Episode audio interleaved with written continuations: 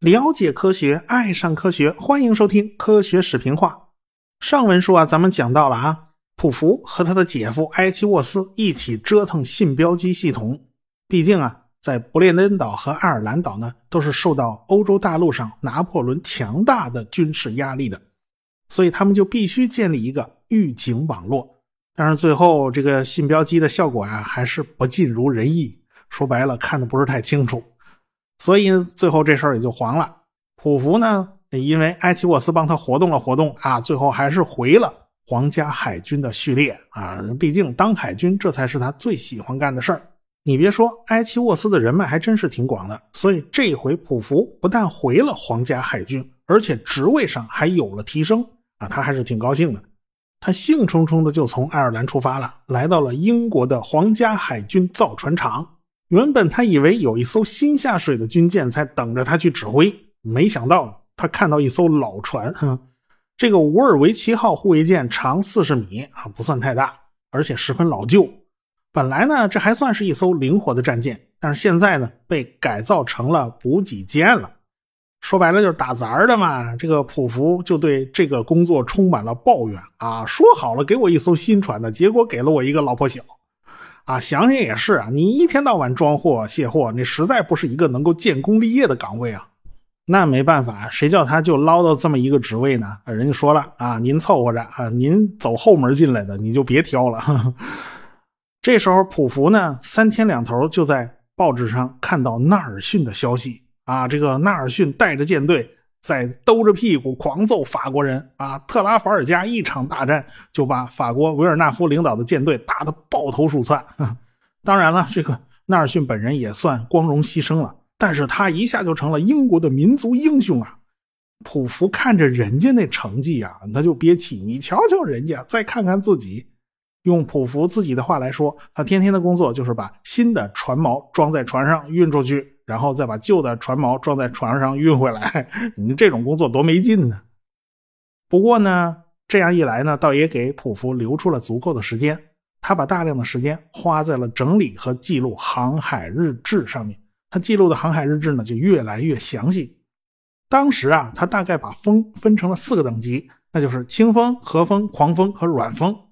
这样的表述呢，就是模模糊糊的，就他自己看得懂。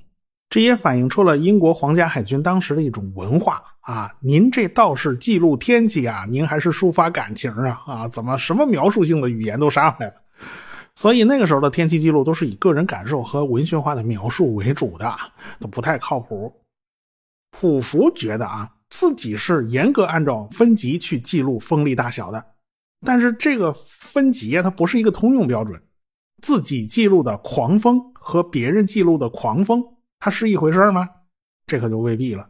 其实他并不是第一个意识到这个问题的人，在他之前呢，笛福就已经遇到了这个问题了。笛福就是写了《鲁滨逊漂流记》的那个作家，他还写过好多关于航海的小说，所以他对航海呢是有一定了解的。笛福就发现呐，这个英国水手跟其他国家的水手对风的感受，那完全就不是一码事。别的国家的水手觉得这是已经是超级大风暴了。在英国水手看来，那么毛毛雨了。这个笛福呢是英国人，他解释这个现象的时候，难免有点胳膊肘朝里拐。他认为啊，我们英国人的船足够先进啊，再大的风他也不在乎啊，这个外国人的船就不行了啊。所以英国水手觉得这种风啊，简直就是毛毛雨了。这个外国水手就已经晃得受不了了啊。这个说法看上去是有点道理的啊。你比如说，笛福他就非常看不起东亚和日本的小帆船，他总举总以为啊，这个东亚的船呐，又小又是平底的啊，而且呢，还那个帆都还是棉布做的啊，这个真不行啊。其实那是他见识的太少，东亚的船是一点都不小，你想想郑和那宝船得多大，是吧？但是不管怎么说吧，笛福描述的这个现象是真的存在的。也就是说，英国人描述的风的这个大小啊，跟其他国家的人描述它都不是一回事儿，那不是一个客观标准，也就不具备参考价值。那么这个问题怎么解决呢？此前呢，也有人做出过努力。有一个工程师叫约翰斯米顿，他是个灯塔建设专家，而且他曾经修过运河，建造过风车和水车，所以他在研究风车的过程之中，曾经编制了一个风级表。后来呢，还写了篇论文，还获得过科普利金质奖啊。即便如此，嗯，这个风级划分方法呢，还是没有推广开，就没有引起大家的注意吧。不过呢，海军有一个老牌的测量专家，叫道尔林普，他的经验非常丰富，他深知精确描述风力对于海上航行有多么大的意义，所以呢，他就在他写的那本实用导航的书里面，就引用了斯米顿的风机表。这本书呢，大概是一七九零年左右写成的。但是啊，很遗憾的是，这本书就在他自己家里藏着啊，这祖传秘方。这本书他从来没出版过，你没出版，别人怎么知道啊？所以他这个想法呢，也只有他自己知道。不过根据现在的研究呢，普福和这个道尔林普啊，有可能他认识啊，有可能是呃，他从道尔林普那儿了解到了斯米顿风级分级的那个思想。所以呢，普福就在这个基础上开始付诸了实践啊，他不是凭空想出来的，他还是有前人的基础的。他想啊，既然所有的英国海军指挥官都是要撰写航海日志的，这是他们每天都要做的工作。既然如此，你们为什么不好好的把航海日志完善一下呢？所以在1806年的一月十三号，他留下了一篇航海日志。这篇航海日志足以让他名垂青史。在这篇航海日志里面，他做了一个规定，就是把风力划分为零到十二级。当时呢还没有测量风速的仪器，所以普福呢是以护卫舰的帆作为参考物的，能够把帆撕裂的那个风，那当然就是最大的风，标记为十二级啊。没风呢就是零级。你可能会有疑问呢，普福怎么就划分到十二级啊？那比十二级风更大的风那怎么办呢？在普福看来啊，超过十二级的风你就没有必要再分了。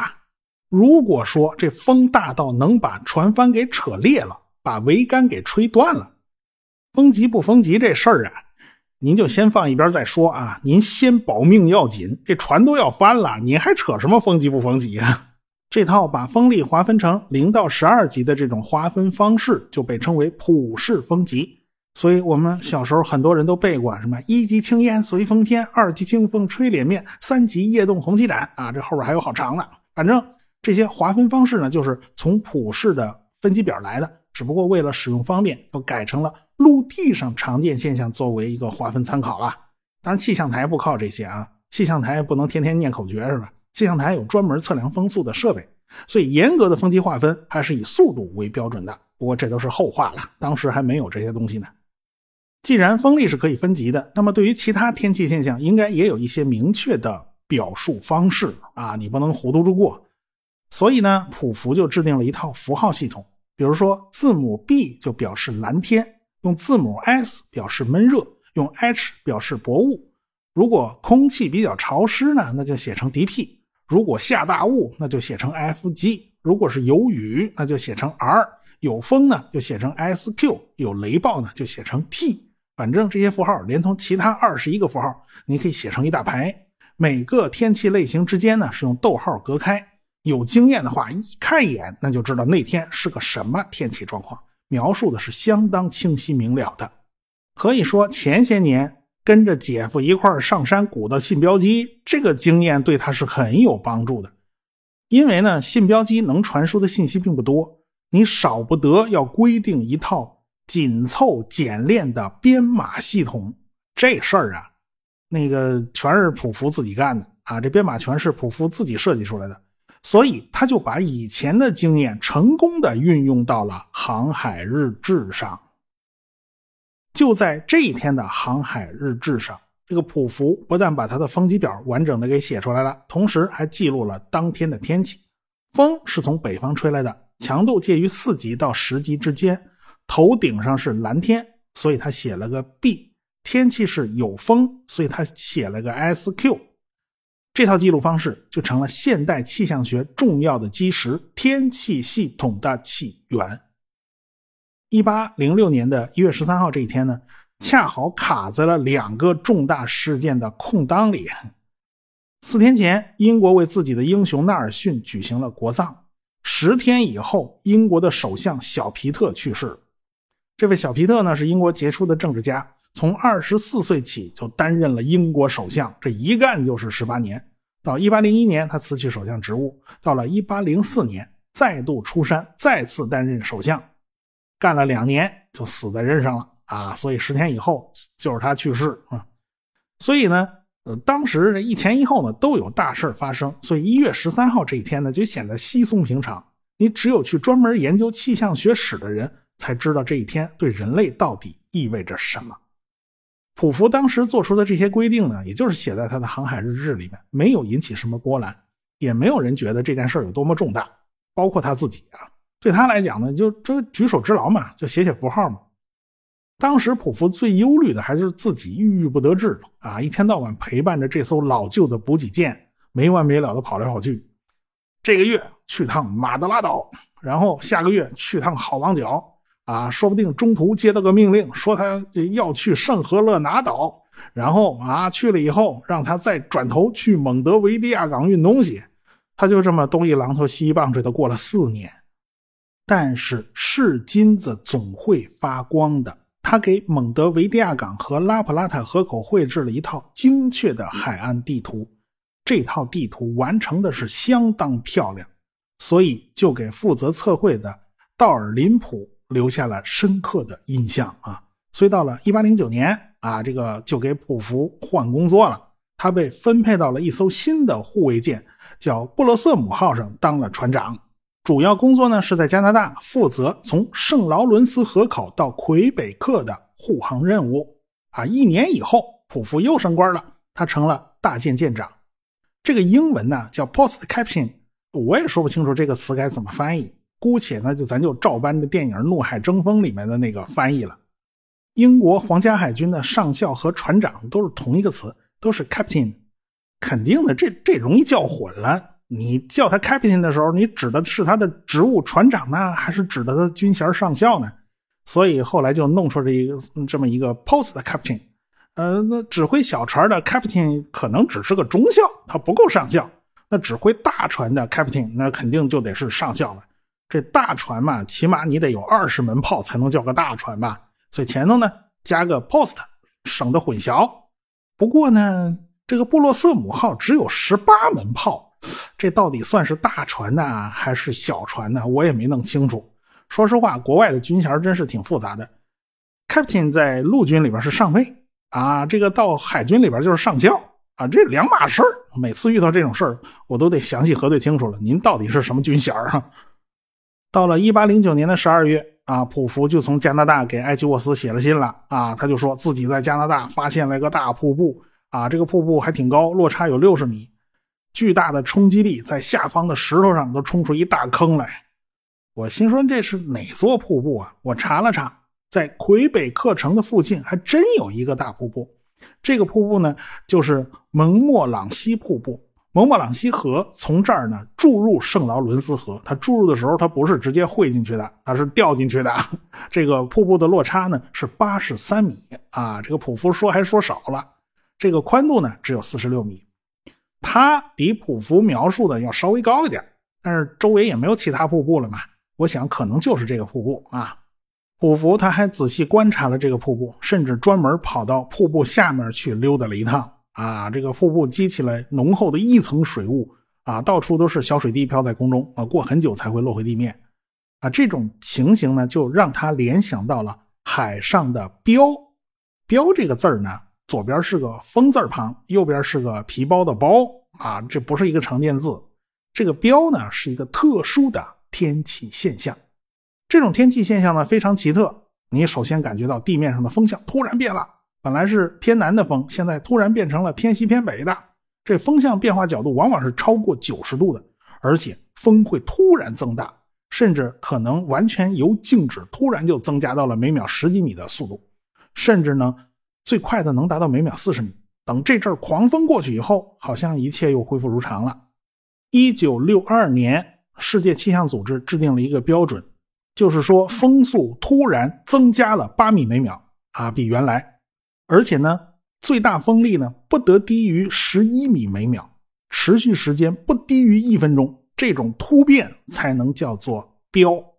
随着风力突然增大，这温度呢也会突然降低三到五度，最强的曾经降低过十度，而且会出现强降雨，空中的水汽大量凝结，湿度急剧增大。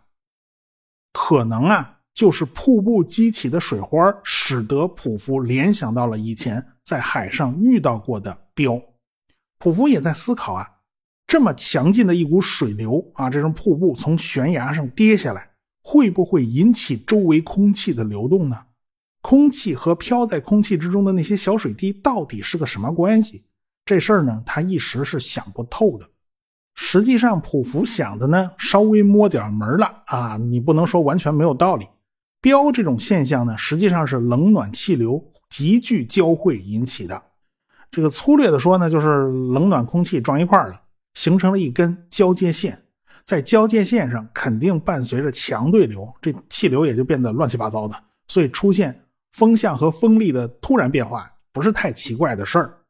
正因为冷暖气流相差很大，所以交界界线上就会出现一条云带，这条云带很长很长，但是宽度不算大啊。就你就看着天上挂着这么一长条云，看着这一长条乌云就奔着你头顶压过来，然后顷刻间就是大雨倾盆，而且冷空气是从高空落下。到近地面附近，就变成了横着吹的冷风嘛。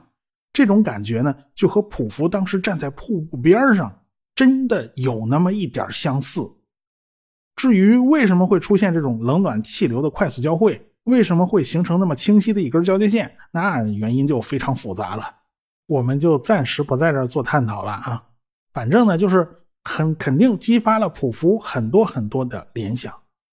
当然了，普福跟埃奇沃斯写信不只是这点事儿啊！你看着瀑布就看着呗，就不太重要。